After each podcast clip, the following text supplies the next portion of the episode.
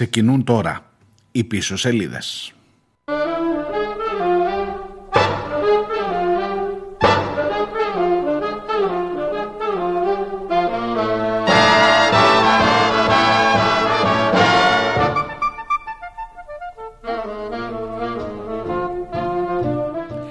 Γεια σας, γεια σας. Καλώς ήρθατε. Τρίτη και 16 ο Νοέμβριος. Ημέρα απεργίας σήμερα για τους ανθρώπους στο χώρο της εστίασης, των εστιατορίων, των συναφών επαγγελμάτων, τους εργαζόμενους φυσικά, όχι μόνο τους ιδιοκτήτες, στον συγκεκριμένο χώρο και με αυτό το ζήτημα και με τα αιτήματά τους θα ήθελα σήμερα να σας ενοχλήσω για την επόμενη ώρα των πίσω σελίδων. Like some other men do. Get out of here and get me some money too. You're sitting down wondering what it's και με κάτι πιο ειδικό επί αυτού του ζητήματος. Με εκείνη την προσπάθεια που βλέπω, ξέρετε, στις πίσω σελίδες υπάρχει, έχω έτσι μια ιδιαίτερη ευαισθησία, ας το πω έτσι, στο πώς ακριβώς διατυπώνεται στο δημόσιο λόγο η κάθε είδηση, στο πώς ακριβώς φτάνει μέχρι εσάς. Στο πώς φτάνει ας πούμε η ηρωνία εις βάρος των καταστήματαρχών, εις βάρος των εστιατόρων, εις βάρος των ιδιοκτητών καφέ, μπαρ και λοιπά και συναφών επαγγελμάτων που βλέπω να είναι διάχυτη το τελευταίο διάστημα, τις τελευταίες ημέρες ακριβώς επειδή η απεργία έχει πολύ σοβαρά, πολύ συγκεκριμένα αιτήματα, υπερβολικά σε κάποιες περιπτώσεις θα μπορούσαν να χαρακτηριστούν και έτσι και εγώ θα είμαι απολύτως δίκαιος. Αλλά η αφορμή που δίνεται για να καταλήξει σε ηρωνικά σχολιάκια και βιτριολικό χιουμοράκι εις βάρος τους επάει πολύ. Ειδικά αν γίνεται εν μέσω μιας τεράστιας καταστροφής την οποία βιώνουν και επαγγελματικά οι άνθρωποι του συγκεκριμένου κλάδου αλλά και συνολικά η κοινωνία που κοντεύει ένα, μια-δυο μέρες είμαστε απόσταση από τους 17.000 νεκρούς.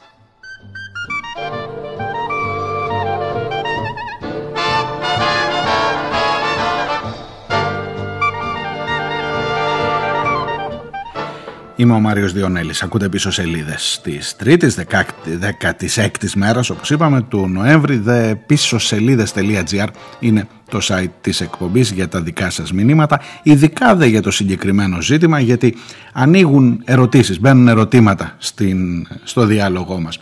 Τι στο καλό είναι αυτό, δεν νομίζω ότι θα το απαντήσουμε μέχρι το τέλος της εκπομπής και θα ήθελα και τη βοήθειά σας.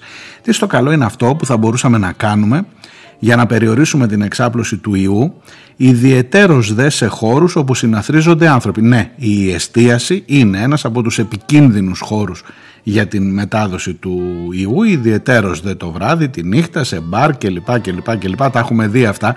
Έχουμε δει και τραγελαφικά πράγματα με την απαγόρευση της μουσικής κλπ. Τα θυμάστε; Όταν φουντώνει το πράγμα, το πρώτο που κλείνουμε είναι η μουσική για να μην χορεύουν ή την υποχρέωση να μην σηκωθεί κανείς να χορέψει.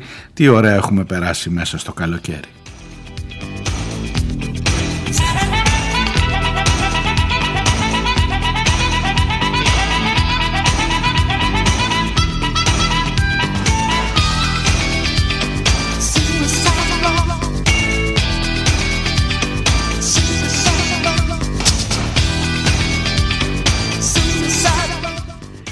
Καταρχάς η εικόνα, η βάση. Να ξέρετε πάνω σε ποια βάση θα κάνουμε αυτή την κουβέντα, σε ποιον ε, καμβά θα κάνουμε αυτή την ε, κουβέντα. 82.412 επιχειρήσεις στον κλάδο της εστίασης σύμφωνα με την Ελληνική Στατιστική Αρχή. 82.500 περίπου επιχειρήσεις και 384.196 εργαζόμενοι στους συγκεκριμένους ε, εργοδότες στο συγκεκριμένο κλάδο της εστίασης, των εστιατορίων, καφέ, μπαρ και συναφών επαγγελμάτων.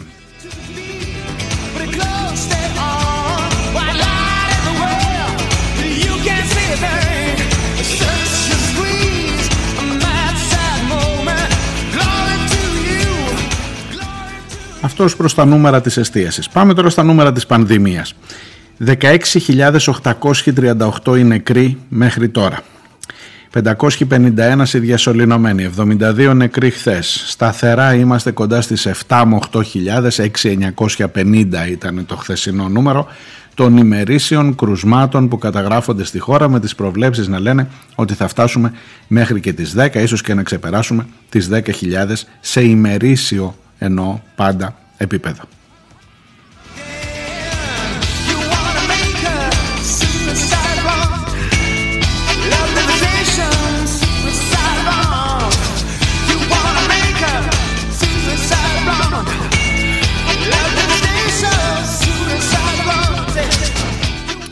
Και δεδομένο τρίτο για να έχετε όλη την εικόνα και να συζητήσουμε μετά πάνω σε αυτά από το, προηγού, από το προ-προηγούμενο Σάββατο, όχι το Σάββατο μας πέρασε, το προηγούμενο Σάββατο 6 Νοεμβρίου έχουμε ειδικά μέτρα για την είσοδο των ανεμβολίαστων στους χώρους των καταστημάτων εστίασης και στους εξωτερικούς χώρους των καταστημάτων εστίασης που σημαίνει ότι πρέπει να ελέγξουν όλα τα πιστοποιητικά είτε εμβολιασμού είτε νόσησης ή αν δεν έχει κάνει εμβόλιο κάποιος να ελέγξει το κατάστημα με κάποιο τρόπο, με τους υπαλλήλους του προφανώς, αν έχει κάνει rapid test ή αν έχει κάνει self-test το παιδί το τελευταίο 24ωρο. Σας είπα και την εμπειρία μου από την Κυριακή που μας πέρασε. Ειδικά με τα παιδιά έχει μια, μια συγκεκριμένη μικρή ενότητα, μικρή παρένθεση που θα σας πω παρακάτω τι δεν έχει γίνει ακόμα ενώ το είχαν υποσχεθεί.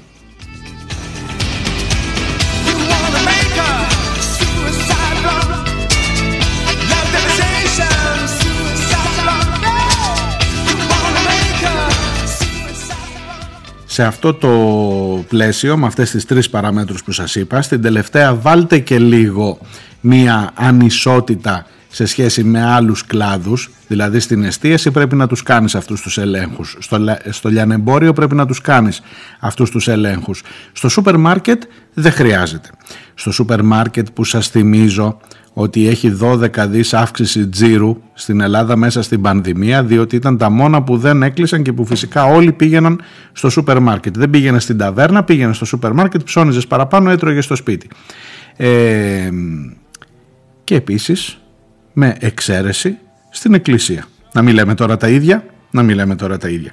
Ε, έχουν θεωρήσει ότι στην ταβέρνα που τρώνε όλοι ο ένας δίπλα στον άλλον ή τραπέζι δίπλα σε τραπέζι είναι πιο επικίνδυνο, το είπε σας θυμίζω το είπε και ο κύριος ε, Πλεύρης αν θυμάμαι καλά ότι στην ε, εστίαση τα πράγματα είναι πιο επικίνδυνα από ότι είναι στην εκκλησία που πηγαίνουν και κοινωνούν όλοι με το ίδιο σκεύος. Για να μην πω τώρα αυτό δεν θέλω να τα βάλω ξανά εκεί με την εκκλησία. Ξέρετε θα είμαι λίγο πιο αλλά η, η διαφορετικότητα στην αντιμετώπιση η διαφορά μάλλον στην αντιμετώπιση είναι πάρα πολύ εμφανής και ως ένα σημείο προκλητική by the Thames, turbid waters, men abruptly tumble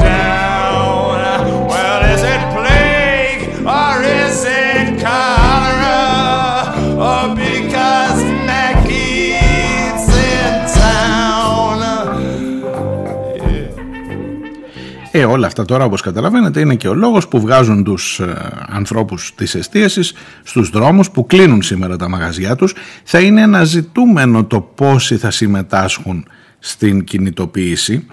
Ε, ρίξτε μια ματιά όλοι, θα έχουμε να συζητάμε γι' αυτό, ο καθένας εκεί που ζει στο, στην πόλη του. Ε, θα έχει ένα ενδιαφέρον αυτό και ξέρω ότι μεγάλες αλυσίδες και λοιπά δεν, δεν έχεις καμιά ελπίδα να δεις κλειστά καταστήματα αλλά καθίστε να δούμε και πόσο πραγματικά καυτό και πόσο τους απασχολεί το ζήτημα και πόσο είναι διατεθειμένοι να κάνουν κάτι γι' αυτό.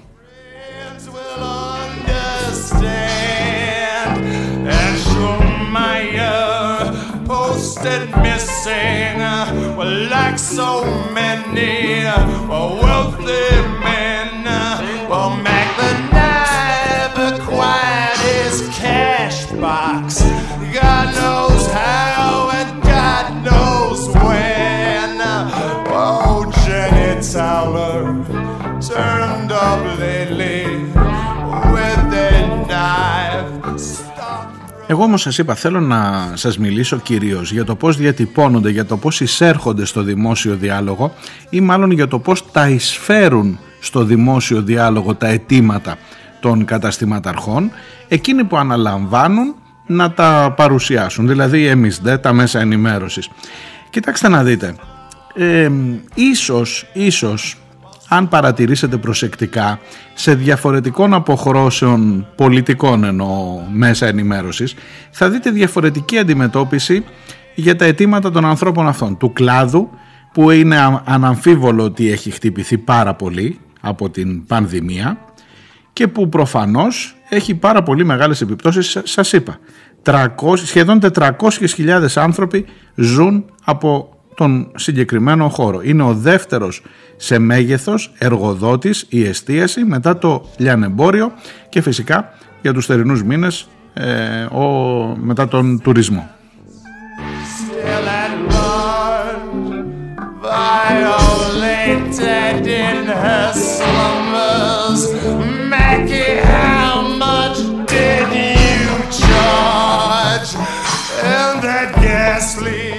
Τι ζητούν λοιπόν αυτοί οι άνθρωποι, τι έχουν βάλει στα αιτήματά τους, αυτά που θα παρουσιάσουν σήμερα. Στις 12 η ώρα θα είναι στον Πρωθυπουργό και μάλιστα θα του δώσουν και δύο μελέτες που θα δύο μελέτες, όχι δύο μελέτες, δύο μελέτες που θα δείχνουν το πόσο μεγάλη είναι η επίπτωση των μέτρων κατά του κορονοϊού στον συγκεκριμένο στον δικό τους κλάδο. Διαβάζω αιτήματα εντάχει και μετά θα σας πω ως προς την παρουσίαση των ετοιμάτων. Εκεί θα ήθελα να εστιάσω. Αναπροσαρμογή των προστήμων και μετατόπισή τους στον παραβάτη. Κρατήστε το αυτό. Κρατήστε το αυτό. Μεταβολή επιστρεπτέας προκαταβολής σε μη επιστρεπτέα. Συμμετοχή στη λήψη των αποφάσεων με συμμετοχή στις αρμόδιες επιτροπές. Επιδότηση ενεργειακού κόστους και ενοικίου. Επιδότηση εργασιακών εισφορών ή αναστολή συμβάσεων εργασίας απαλλαγή από την καταβολή δημοτικών τελών, μείωση του ΦΠΑ στο 6%, συνέχιση της επιδότησης των δόσεων δανείων και νέες χρηματοδοτήσεις ανάλογες εκείνων του 2020 και των αρχών του 2021 στα χρόνια, στην περίοδο δηλαδή που ήταν στο φούλη πανδημία και που ήμασταν σε lockdown.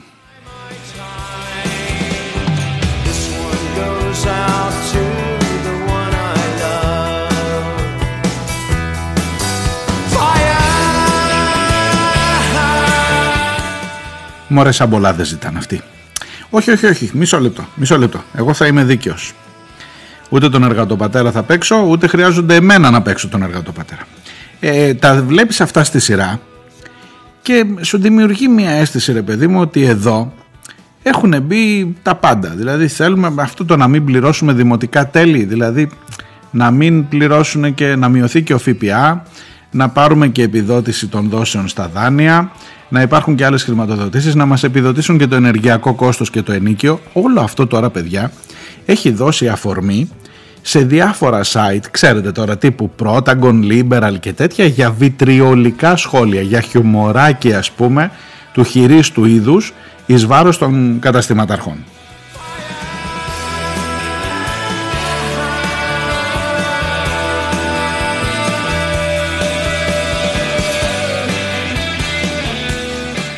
Δηλαδή, δηλαδή, γράφουν να συμμετέχουμε στις αποφάσεις και στις αρμόδιες επιτροπές που παίρνετε μέτρα εις βάρος μας. Και γράφει τώρα ο Γιανακίδης για παράδειγμα στο Πρόταγκον, έτσι να σας διαβάσω ένα από εκεί. Άμα δεν ξέρει λέει ο καταστηματάρχης και ο ιδιοκτήτης μπαρ, ποιος ξέρει, οι ειδικοί. Ε, να έχουν και δικαίωμα βέτο. Δεν μπορεί ο καθέτης Χιόδρας να γνωμοδοτεί χωρίς να ρωτάει και τον εστιατόρα που πλήττεται. Και αυτό το υφάκι τώρα ξέρετε ότι έλα μωρέ, μα εσύ ήρθε τώρα ο εστιατόρας επειδή ενοχλεί των ανθρώπων αυτών η κινητοποίηση επειδή πραγματικά έχουν πολύ μεγάλο πρόβλημα έχουμε τώρα, είμαστε σε μια διατεταγμένη υπηρεσία. Πρέπει τώρα να αποδομήσουμε τα αιτήματά τους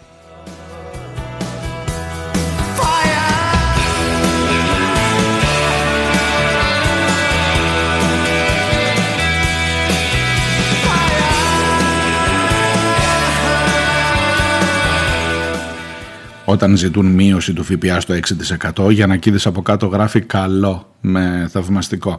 Όταν ζητούν απαλλαγή από την καταβολή δημοτικών τελών γράφει μα δεν είναι υπέροχη. Όταν ζητά επιδότηση ενεργειακού κόστους και ενοικίου ο καταστηματάρχης ο Γιανακίδης του λέει θέλω και εγώ. Κάτσε βρε Γιανακίδη μου γιατί θες και εσύ γιατί εγώ και εσύ ως δημοσιογράφοι τη δουλειά μας δεν τη χάσαμε με στην πανδημία. Δυσκόλεψε, έγινε πιο επικίνδυνη ταλαιπωρηθήκαμε πολύ περισσότερο, τρέξαμε με πάρα πολύ διαφορετικούς τρόπους από ό,τι κάναμε τη δουλειά μας μέχρι τώρα, αλλά ως δημοσιογράφοι τη δουλειά μας δεν τη χάσαμε. Εκεί είναι τα μέσα, ακόμα δεν έκλεισαν ούτε εφημερίδες, ούτε το Πρόταγκον έκλεισε, ούτε η εφημερίδα των συντακτών και ο Sky που δουλεύω εγώ έκλεισε. Οπότε γιατί να θέλουμε εγώ και εσύ ενεργειακό κόστος που μου γράφεις θέλω και εγώ έτσι με ανέδεια από κάτω. Αυτός που έκλεισε η δουλειά του, αυτός που έμεινε κλειστό το μαγαζί επί μήνες και αυτές οι οικογένειες που μείναν εκτός δουλειάς, οι εργαζόμενοι εννοώ, και δεν, είσαι, δεν εισερχόταν ο μισθός, στο, παραερχόταν αυτό το επίδομα της αναστολής εργασίας, ε, έχουν κάθε δικαίωμα αυτή τη στιγμή, έχουν κάθε λόγο να ζητούν και επιδότηση ενοικίου και επιδότηση ενεργειακού κόστους. Εγώ και εσύ δεν έχουμε δικαίωμα να το ζητήσουμε αυτό. Οπότε πάψε με το θέλω κι εγώ.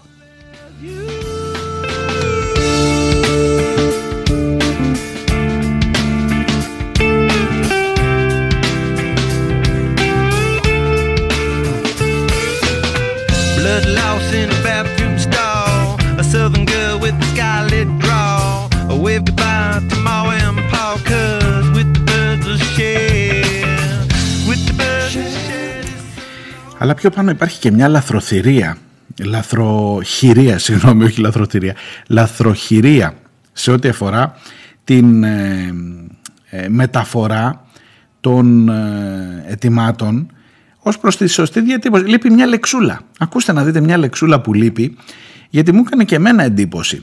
Έχει ένα αίτημα, το πρώτο πρώτο, αναπροσαρμογή των προστήμων και μετατόπισή τους στον παραβάτη. Δηλαδή, λες τώρα τι ζητάει ο εστιατόρας; Καθίστε να σας το πω πώς το γράφει, πώς το εξηγεί.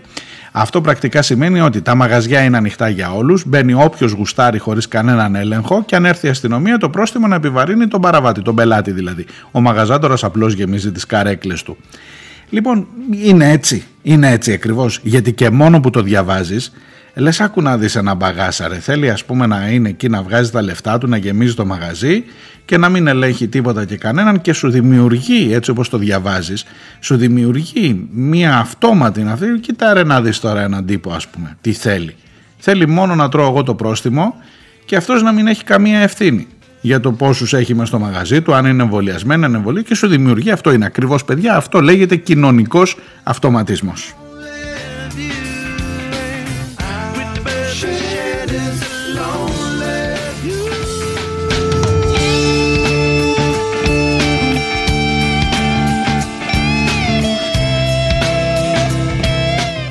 Μου μπήκανε λίγο ψήλοι στα αυτιά πρέπει να σας πω.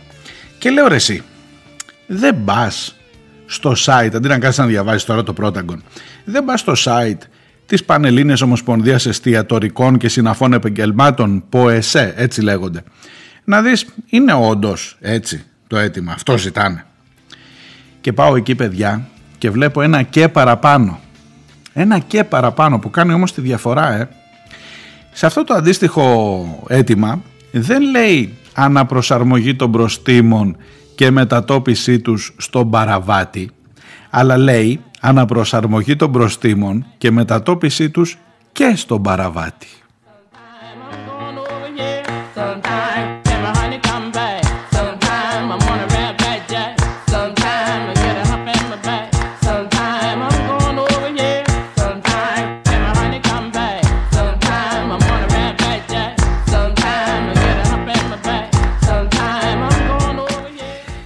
Και έτσι είναι υπερβολικό. Εγώ σας είπα θα είμαι δίκαιος. Και έτσι είναι προβληματικό, τουλάχιστον κατά τη δική μου εκτίμηση. Αλλά αυτό το και το ρημάδι που το έχει ξεχάσει να το γράψει ο Γιανακίδης και το έχει ξεχάσει να το γράψει και το Liberal σε αντίστοιχο δημοσίευμα, αυτό το και το ρημάδι, δηλαδή το να μετατοπίσουμε το πρόστιμο και στον παραβάτη αντί να μετατοπίσουμε το πρόστιμο στον παραβάτη, κάνει μια τεράστια διαφορά σε ό,τι αφορά την κοινωνική ε, αποδοχή της κινητοποίησης των εργαζόμενων σήμερα στην ε, εστίαση. Φαντάζομαι καταλαβαίνετε τη διαφορά.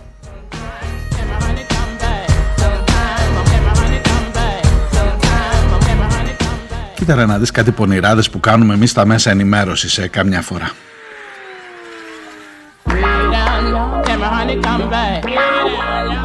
Honey come back.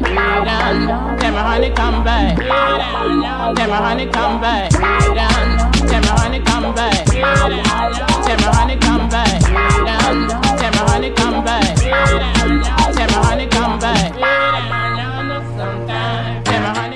Θα εξηγηθώ όμως γιατί είπα ότι είναι προβληματικό. Γιατί προφανώς, χωρίς να το εξηγούν περισσότερο, μιλούν οι καταστηματάρχες.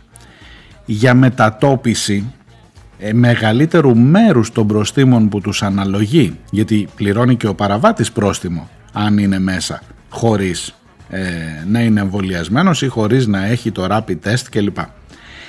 Και το να ζητάς να μετατοπιστεί έστω και στον παραβάτη πάει να πει ότι θέλεις να πάρεις ένα δικό σου κομμάτι του προστίμου και να το πας εκεί. Δεν μιλάς γενικά να μειωθούν τα πρόστιμα, λες να μετατοπιστούν και στον παραβάτη. Δηλαδή αν ο, ο παραβάτης πληρώνει 300 και ο καταστηματάρχης πληρώνει 3.000, σου λέει κάτσε είναι μεγάλη διαφορά, μήπως να το μοιραστούμε, εγώ αυτό κατάλαβα. Έστω και με το και που σας είπα ότι λείπει. Λείπει με βρώμικο τρόπο από τα δημοσιεύματα που σας διάβασα, αλλά ακόμα και με το και πάλι είναι προβληματικό, για να είμαι απόλυτα δίκαιος.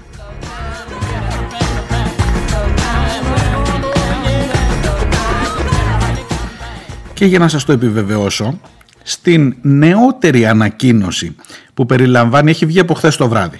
Τα αιτήματα είχαν βγει τώρα δύο μέρες πριν. Χθες το βράδυ βγήκε η ανακοίνωση που περιγράφει την μελέτη που θα δώσουν στον Πρωθυπουργό σήμερα που δείχνει πόσο πολύ έχει μειωθεί ο τζίρος των καταστημάτων με πολύ σοβαρά στοιχεία που νομίζω δεν επιδέχονται καμία αμφισβήτησης. Αλλά επειδή εκεί επαναλαμβάνονται τα αιτήματα, αυτό το ίδιο που σας διάβασα, που στη μία περίπτωση ήταν χωρίς και. Στη δεύτερη περίπτωση στην επίσημη ανακοίνωση των εστιατόρων ήταν με και στον παραβάτη. Τώρα είναι αναπροσαρμογή, παρένθεση μείωση των προστήμων. Τελεία. Full stop. Χωρίς πού θα πάει και αν θα πάει. Που σημαίνει ότι και αυτοί κατάλαβαν ότι μάλλον δεν ήταν και πολύ προς το συμφέρον τους να επιδιώκουν τη μετατόπιση και ή εντελώς όπως λένε τα άλλα site στον παραβάτη.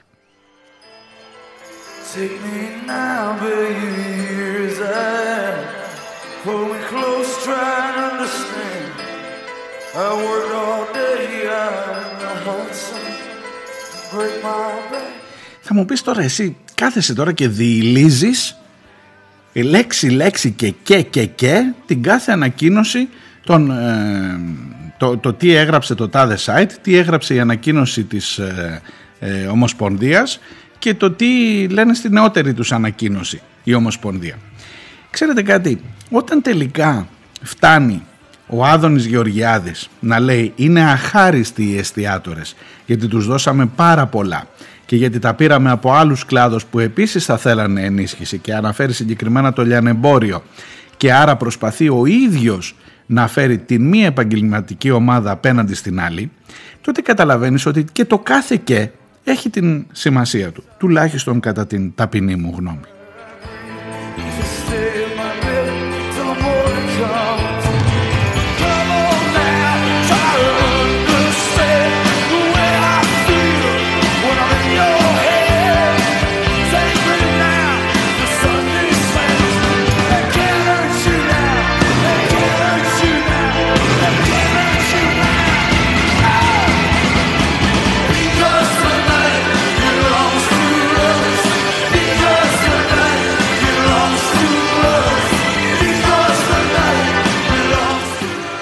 Κλάδος της εστίασης είναι από αυτούς που δέχτηκαν το μεγαλύτερο πλήγμα. Θυμάστε από πότε είναι ο Άδωνης με τις μεζούρες και μετράει τις αποστάσεις ανάμεσα στα τραπέζια. Ο κλάδος της εστίασης σε αυτόν εδώ το λαό ειδικά που βγαίνει, που ξεδίνει, που πηγαίνει να πιέσει στο έναν καφέ, που δεν είναι Βόρεια Ευρώπη να είναι κλεισμένοι στα σπίτια τους, αν και ακόμα και εκεί βγαίνουν, αλλά πολύ περισσότερο εδώ, ο κλάδος της εστίασης ήταν αυτός που πλήρωσε το μεγαλύτερο τίμημα. Ναι γιατί υπάρχουν υγειονομικοί λόγοι, εκεί είναι που βρισκόμαστε ο ένας κοντά στον άλλον και εκεί ε, κολλάμε και εκεί κολλάμε, το και είναι πάντα χρήσιμο. Και ξαφνικά έρχεται το ερώτημα τι να κάνεις; Και αν αυτά που κάνεις είναι αρκετά. Και αν αυτά που κάνεις είναι αρκετά πρώτον για να μην κολλήσεις και μετά από αυτά που έκανες για να μην κολλήσεις αν είναι αρκετό για να στηρίξεις τα μέτρα που επέβαλες στις επιχειρήσεις ώστε να μην κολλήσουν οι οι πολίτες. Κρατήστε το λιγάκι ανοιχτό να το δούμε και στη δεύτερη ώρα. Και έχω να σας πω, στο, στο δεύτερο ημίωρο μάλλον, και έχω να σας πω και για, την, για τον τρόπο που τελικά δεν συζητάει κανείς Βρε παιδί μου ήταν αποτελεσματικά. Γιατί άμα έχεις φτάσει στους 17.000 νεκρούς ήταν τελικά αποτελεσματικά τα μέτρα που πήρες. Διάλειμμα και έρχομαι σε λίγο.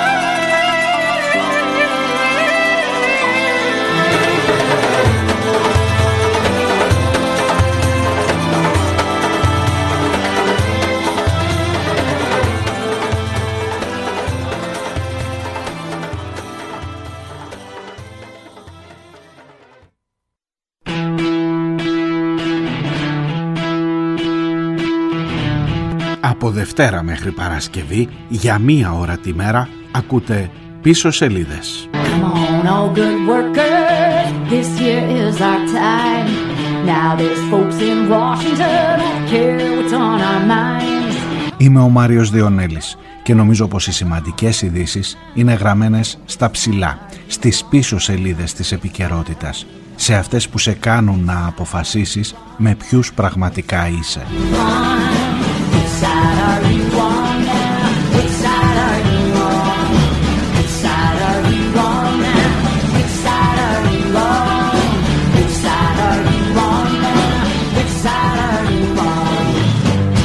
Σας περιμένω Δευτέρα με Παρασκευή για μία ώρα κάθε μέρα. Πίσω σελίδες.gr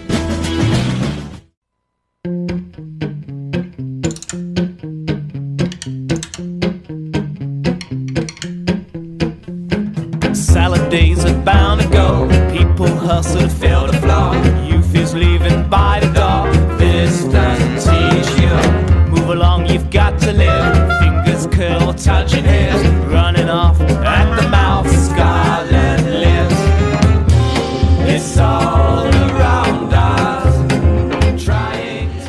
Ακούτε πίσω σελίδες. Είμαι ο Μάριος Διονέλης. Είναι Τρίτη και 16 ο Νοέμβριος και σήμερα ασχολούμαστε στο μεγαλύτερο μέρος της εκπομπής. Έχω και αρκετά μηνύματα δικά σας για τα χρωστούμενα εννοώ των προηγούμενων εκπομπών.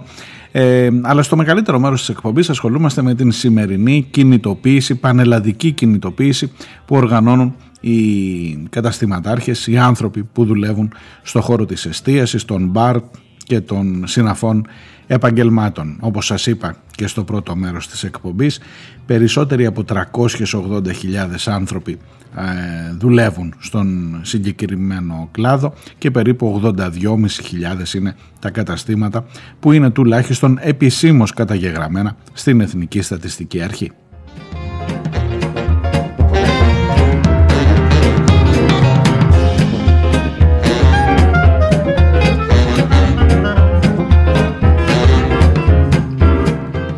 Σε αυτή λοιπόν την, την κατηγορία επαγγελμάτων ε, πήραμε τα πιο... ήταν πάντα το πρώτο σημείο σε όλη αυτή την πανδημία που παίρναμε μέτρα. Δικαίως θα σας πω εγώ. Αλλά δείτε το λιγάκι από την δική τους σκοπιά. Ακόμα και αν δεν είστε ή δεν είναι κάποιος δικός σας άνθρωπος σε αυτούς τους 380.000 εργαζόμενους στον ευρύτερο αυτό κλάδο.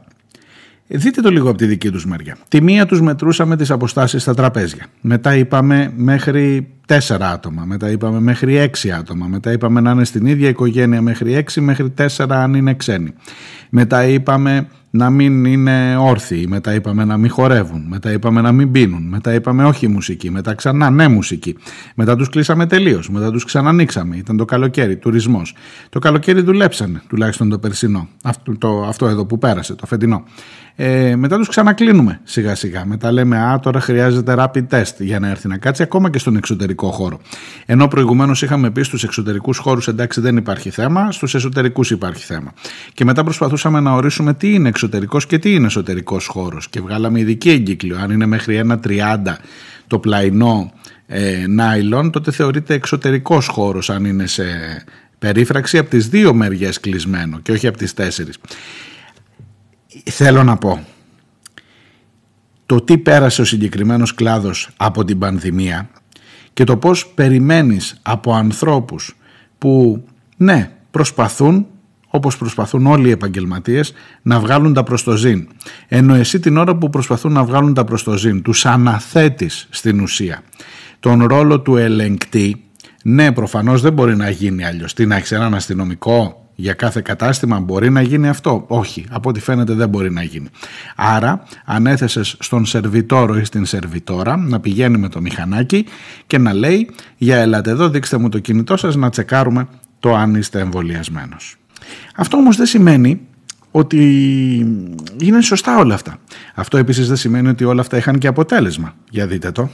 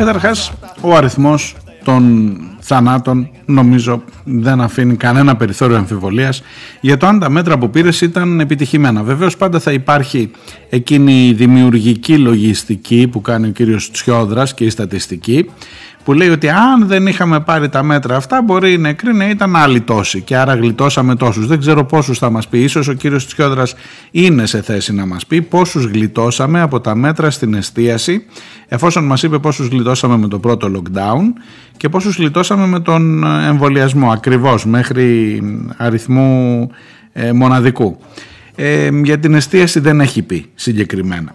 Και σας θυμίζω όλο εκείνη, όλη εκείνη τη συζήτηση που έλεγε ότι καλό θα ήταν να δούμε και πόσους χάσαμε που δεν μειώσαμε τα, την πληρότητα στα λεωφορεία και στα μέσα μαζικής μεταφοράς γενικώ και δεν αυξήσαμε τα δρομολόγια. Θα αποτιμάται σίγουρα σε αριθμό νεκρών και κάθε μία από τις κινήσεις αυτές. Εν πάση περιπτώσει όμως το γεγονός ότι πλέον έχεις 17.000 νεκρούς ε, δεν σου αφήνει και πολλά περιθώρια να συζητήσεις για το αν ήταν ή δεν ήταν επιτυχημένα τα μέτρα.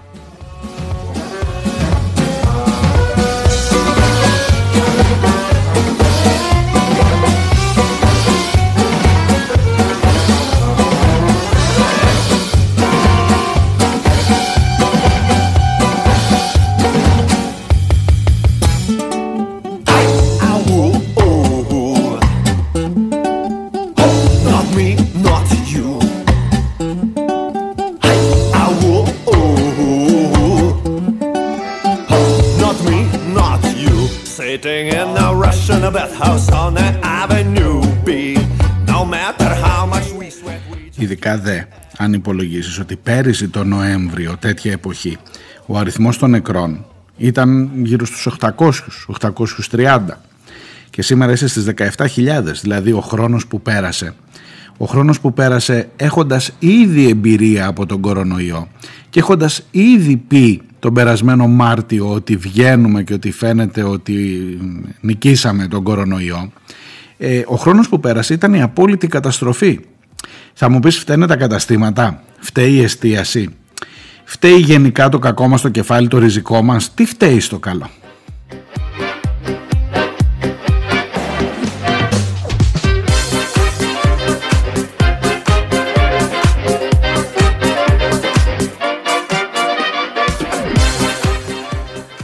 Σου είπα και χθες ένα παράδειγμα. Σου είπα χθες ότι το να πηγαίνω εγώ που έχω κάνει το εμβόλιο τον Ιούνιο και που τώρα είναι η ώρα να πάω να κάνω την τρίτη δόση σε λίγο καιρό και με το barcode εκείνο, το QR code πώς το λένε ε, να είμαι πλήρως καλυμμένος και να μην χρειάζεται τίποτε άλλο να επιδείξω καμία, καμία διαβεβαίωση για το τι έχει συμβεί όλο αυτό το διάστημα, για το που κινήθηκα, ειδικά εγώ που κινήθηκα σε χώρους που το ρεπορτάζ επέβαλε να είμαι κοντά στον κορονοϊό. Και το γεγονός ότι με αυτό το QR code μπορώ να μπω, να κάτσω, να πάω στην καφετέρια, στο μπαρ, να χορέψω, να διασκεδάσω, να φάω, να κάνω ό,τι γουστάρω. Αλλά εφόσον είμαι εμβολιασμένος, δεν χρειάζεται καμία άλλη, καμία μα καμία άλλη, τουλάχιστον από πλευράς ελέγχου. Άσε τι κάνω εγώ για την πάρτη μου και αν κάνω rapid test και πότε τα κάνω και πότε και πού και πώς. Αλλά ότι δεν μου ζητά το σύστημα καμία άλλη δικλίδα ασφαλείας πέρα από το εμβόλιο που έκανα πριν από πέντε μήνες είναι ένα μικρό τόσο δά όσο και να το κάνεις προβληματάκι. Μπορεί να εξηγεί γιατί έχεις 17.000 νεκρούς σήμερα.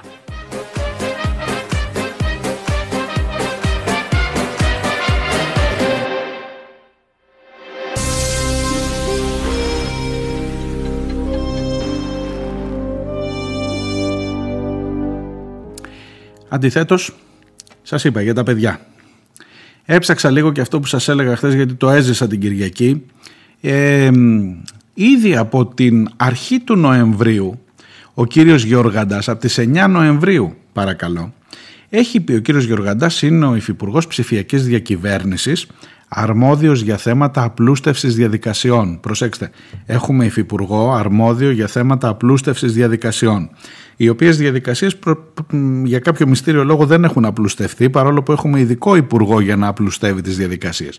Ο κύριος Γεωργαντάς, λοιπόν, έχει εντοπίσει αυτό το πρόβλημα, γιατί του το έχουν θέσει ήδη από τις αρχές Νοεμβρίου, όταν πάρθηκαν τα μέτρα. Τότε σας έλεγα 6 Νοεμβρίου το Σάββατο ήταν που ξεκινούσαμε στις 9, αφού πέρασε το πρώτο Σαββατοκύριακο. Προέκυψε αμέσως το ζήτημα με τα παιδιά. Τι θέλω να πω; Πας βόλτα με τα παιδιά. Σας τα έλεγα και χθες. Πας βόλτα με τα παιδιά, σου λέει δώξε, δώσε του παιδί. Το παιδί είναι ανεμβολίαστο. Ωραία, δώσε. Τι έχεις να δώσεις για το παιδί; Α σου δώσω δύο εκατοστάρικα που λέει και το τραγούδι. Όχι, δεν θέλω. Δώσε με πιστοποιητικό εμβολιασμό.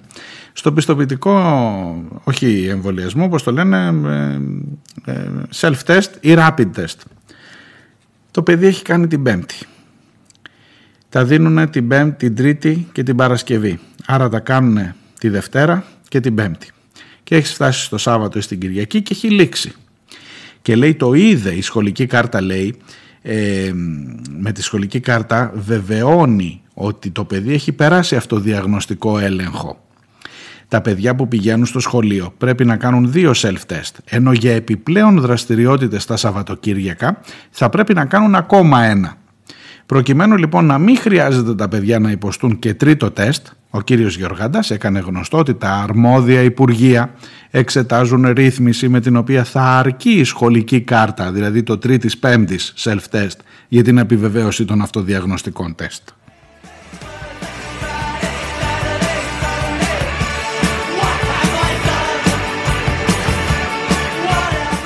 Ε, τι να σας πω τώρα, πέρασε άλλο ένα Σαββατοκύριακο, δεν προλάβαν ακόμα να το κάνουν.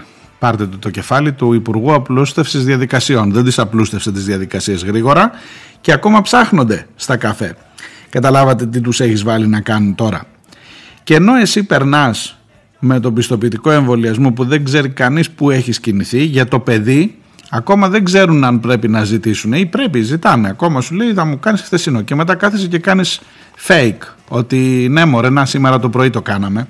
Πώς το ξέχασα; Κάθε μέρα κάνουμε, ναι, με το πρωινό κάνουμε πάντα ένα self-test, έτσι για πλάκα. Ε, και κάνεις κάτι γελιότητες τώρα, κάτι χαζομάρες και μετά λες, «Ε, ρε γαμώ το πώς έφτασαν 17.000 νεκροί. Ένα περίεργο πράγμα.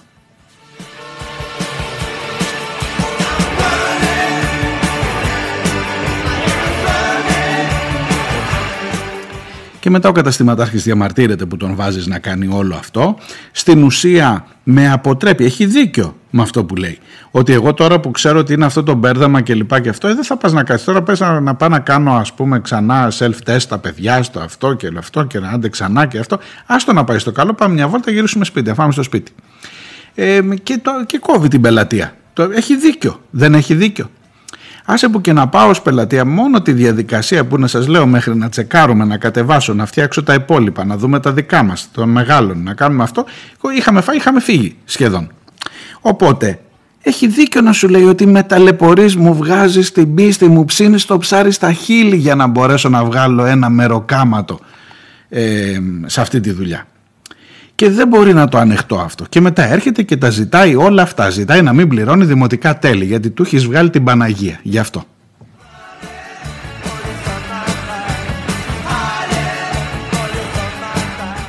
Και έχεις και τον άλλον στο πρόταγκο να τους ηρωνεύεται.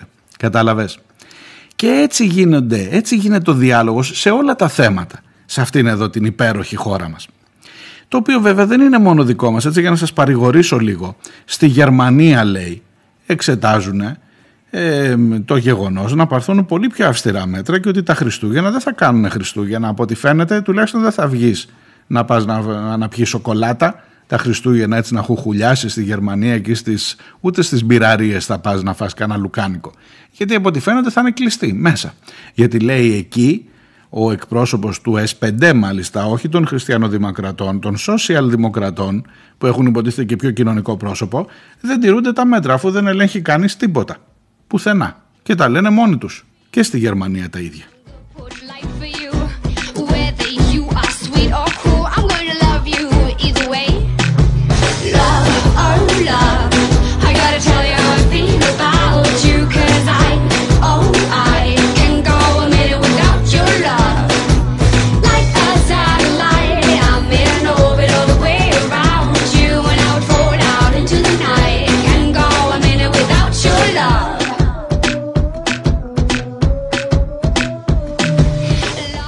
Για να μην σας τα πολυλογώ, ήδη έχω πολυλογήσει με αυτό, αλλά με πείραξε ιδιαίτερω η αντιμετώπιση και αυτή η ηρωνία εις βάρος των ε, ετοιμάτων των ανθρώπων αυτών. Που ακόμα και αν είναι υπερβολικά, ακόμα και αν ζητάνε το κάτι της παραπάνω, έχω την εντύπωση ότι απέναντί τους πρέπει να σταθούμε με πολύ σεβασμό και στους ιδιοκτήτες και στους εργαζόμενους των καταστημάτων. Σε καμία περίπτωση, σε καμία περίπτωση δεν θα βγάλω από την κουβέντα τη δική τους ευθύνη, δεν θα πάω ποτέ, αλλά είδατε με εκείνο το και που έλειπε πόσο άλλαζε το νόημα. Δεν θα πάω ποτέ στο ότι δεν έχεις ευθύνη. Εγώ έχω το μαγαζί μου εδώ. Μπείτε, κάντε ό,τι γουστάρετε και δεν αυτό. Δεν, αλλά δεν λένε αυτό. Δεν λένε αυτό οι άνθρωποι. Αυτό θέλουν ή θα ήθελαν να λέγανε όσοι τους επικρίνουν αυτή τη στιγμή και τους ηρωνεύονται για να στηρίξουν τον Άδωνη Γεωργιάδη και την κυβέρνηση ότι τα έχει κάνει όλα τέλεια. Από εκεί και πέρα στην ερώτηση πώς το καλό να το οργανώσεις όλο αυτό για να μην πας να πεις κλείστο να πάει στο καλό μέχρι να ηρεμήσουμε, να φύγει ο κορονοϊός να δούμε τι θα αποκάνουμε. Που πάλι θα τους καταστρέψεις γιατί ούτε και αυτό είναι λύση αν και φαίνεται ότι θα χρειάζεται όλο και πιο πολύ όσο πηγαίνουμε προς το χειμώνα, το πιο καλό χειμώνα εννοώ ε, αν έχεις να τη βρεις την άλλη λύση, γι' αυτό σας είπα. Εδώ κάπου χρειάζεται και η δική σας βοήθεια τώρα. Προτείνετε. Ξέρω εγώ, κανείς ποιος είναι αυτός ο ειδικός που μπορεί να τα προτείνει όλα; Θα μου πεις εσύ δεν είσαι, εσύ είσαι δημοσιογράφος. Άμα είδε, θα σου να βουλευτής, θα σου να υπουργός. Ε, όχι, δεν είναι αυτή η λογική μου. Μακάρι να την είχα τη λύση και να πω να τη ρε παιδί μου, κάντε αυτό. Κάντε αυτό για να σωθούμε. Και ας ε, μην είχα θεσμικό ρόλο. Δεν έχω εξάλλου. Αλλά ε, είναι δύσκολη είναι δύσκολη η εξίσωση αυτή. Ξεκάθαρα.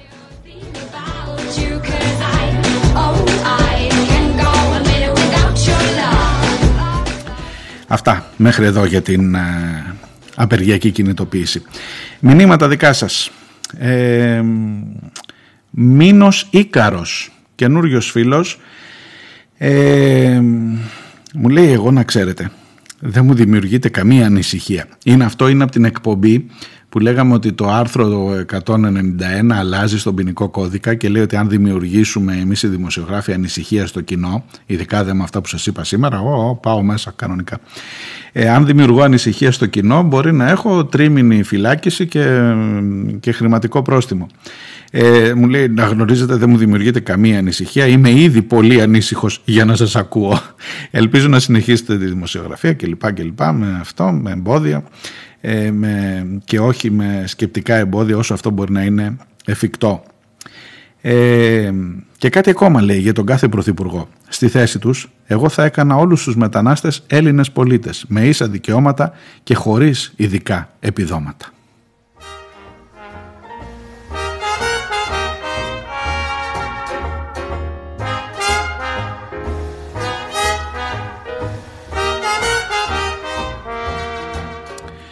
Για τα επιδόματα δεν ξέρω. Αλλά για το να φτάσεις να τους κάνεις Έλληνες πολίτες, καταρχάς πρέπει να θέλουν να γίνουν Έλληνες πολίτες. Κατά δεύτερον, ε, έχεις πολύ σκοτάδι να παλέψεις μέχρι να φτάσεις εκεί, αγαπητέ Μίνο.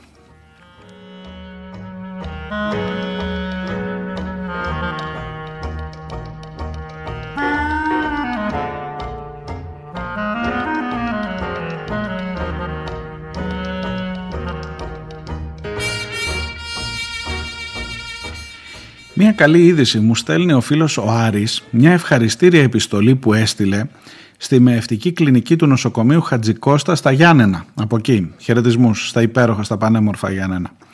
Ε, είναι αρκετά μεγάλη. Λέει για το πώς τους φέρθηκαν οι άνθρωποι. Πήγε προφανώς ο άνθρωπος με την γυναίκα του. Είχαν και κάποιο πρόβλημα από ό,τι κατάλαβα να γεννήσουν ε, η αυταπάρνησή σας, η ευσυνειδησία και αυτό το χαμόγελο μετά από τουλάχιστον 12 ώρες συνεχόμενων τοκετών, λέει προς τους εργαζόμενους, είναι λόγος να ελπίζουμε. Για μας ήταν η πιο σημαντική στιγμή της μέχρι τώρα ζωής μας, για σας ήταν μια Δευτέρα απόγευμα, την οποία ήρθατε το πρωί για δουλειά και δεν φύγατε μέχρι όλα να έχουν πάει κατευχήν.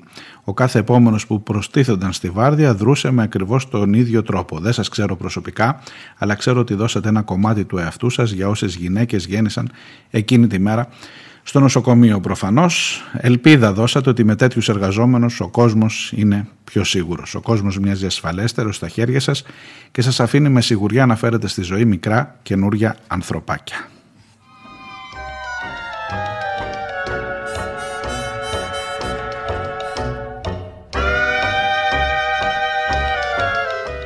Και τους γράφει ο ε, Άρης, ένας νέος πατέρας, με διδάξατε πολλά χωρίς να μου πείτε τίποτα, η δημόσια και δωρεάν υγεία είναι η ασφάλειά μας και η δική μας συμβολή, συμβολή είναι η ελπίδα όλων μας. Η δική σας συμβολή είναι η ελπίδα όλων μας. Να είστε πάντα περήφανοι για τον εαυτό σας και μην σταματήσετε ποτέ να ζητάτε το καλύτερο για σας και για την εργασία σας.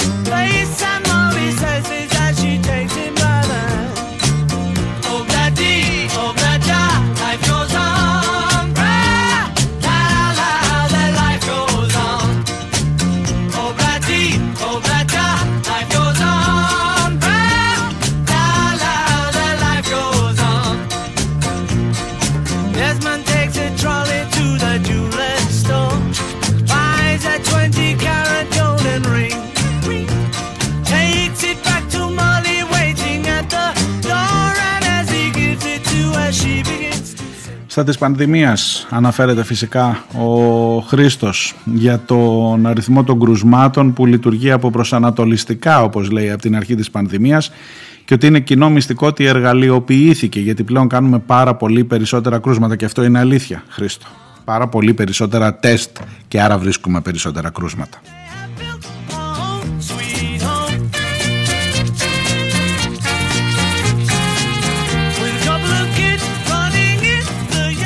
Και γράφει ο Χρήστος ότι για να δούμε τα πραγματικά νούμερα, μοναδικό νόημα πλέον έχουν οι θάνατοι, ο αριθμός όσων πεθαίνουν εκτός μεθ, ο αριθμός όσων πεθαίνουν εντός μεθ. Σε, σε κάποια νοσοκομεία το προ, στο προηγούμενο κύμα ο αριθμός αυτός ήταν 100% μέσα στη μεθ, καθώς, καθώς και η παράπλευρη θνητότητα. Εμείς μαθαίνουμε μόνο το πρώτο, σαν ξερό νούμερο, εννοεί τον αριθμό των κρουσμάτων.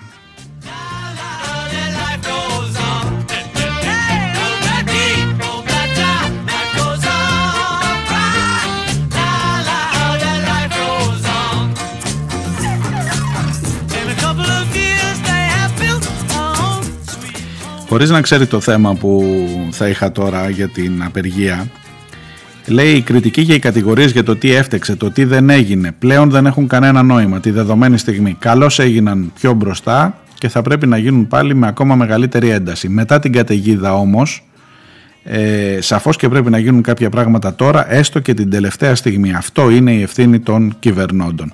Και όλοι οι υπόλοιποι όμως έχουμε ευθύνη. Έχουμε κατέβει στους δρόμους για πολλούς άλλους λόγους και καλώς το έχουμε κάνει ειδικά όταν απειλούνται τα δικαιώματά μας οι εργασιακές μας σχέσεις κλπ. Τώρα μιλάμε για θανάτους ανθρώπους, στους, ανθρώπων στους οποίους δεν δίνεται καν η δυνατότητα να το παλέψουν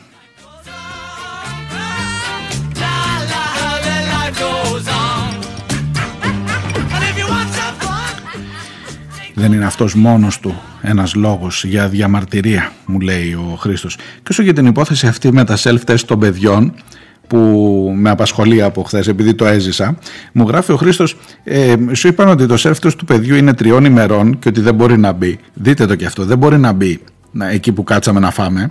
Αλλά στην τάξη με τα 25 και 27 παιδιά μπορεί να μπει μια χαρά και εσύ είναι τριών ημερών το τεστ. Άλλος παραλογισμός. Έχεις απόλυτο δίκιο, Χρήστο.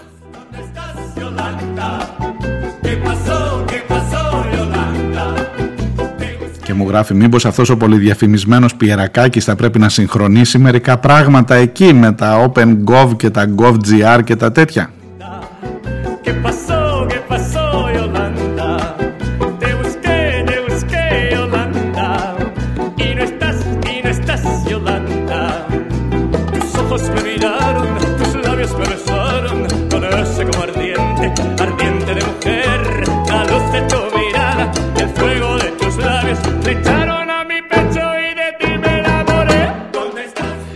Ο φίλος ο Αφελής, νομίζω λέει στη συζήτηση με το λάδι Ολυμπίας που λέγαμε χθες. Υπάρχει και μια σκοπιά που μας διαφεύγει. Όσοι είμαστε μεγαλωμένοι σε χωριά της Κρήτης, έχουμε μαζέψει ελιές. Α ρωτήσει κάποιος τους ανθρώπους που όλη τους τη ζωή ήταν αγρότες, θα μας πούν ότι με 3 με 4 τόνους λάδι κάποιος έχτιζε σπίτι παλιά. Είχε αξία ακόμα και το λάδι από τις ελιές που έπεφταν στο έδαφος πριν τη συγκομιδή. Τώρα πλέον η αξία του λαδιού θα μας πούν οι ίδιοι άνθρωποι, δεν τους φτάνει ούτε να βιοποριστούν. Και αλήθεια μου λέει δεν έχω καταλάβει το γιατί.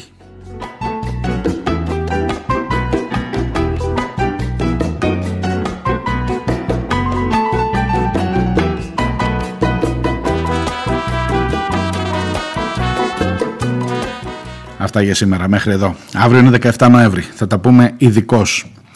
Και έχω και άλλα μηνύματα στη σειρά. Καλή συνέχεια να προσέχετε. Ε, συμπαράσταση στους ανθρώπους που διαμαρτύρονται σήμερα. Γεια χαρά.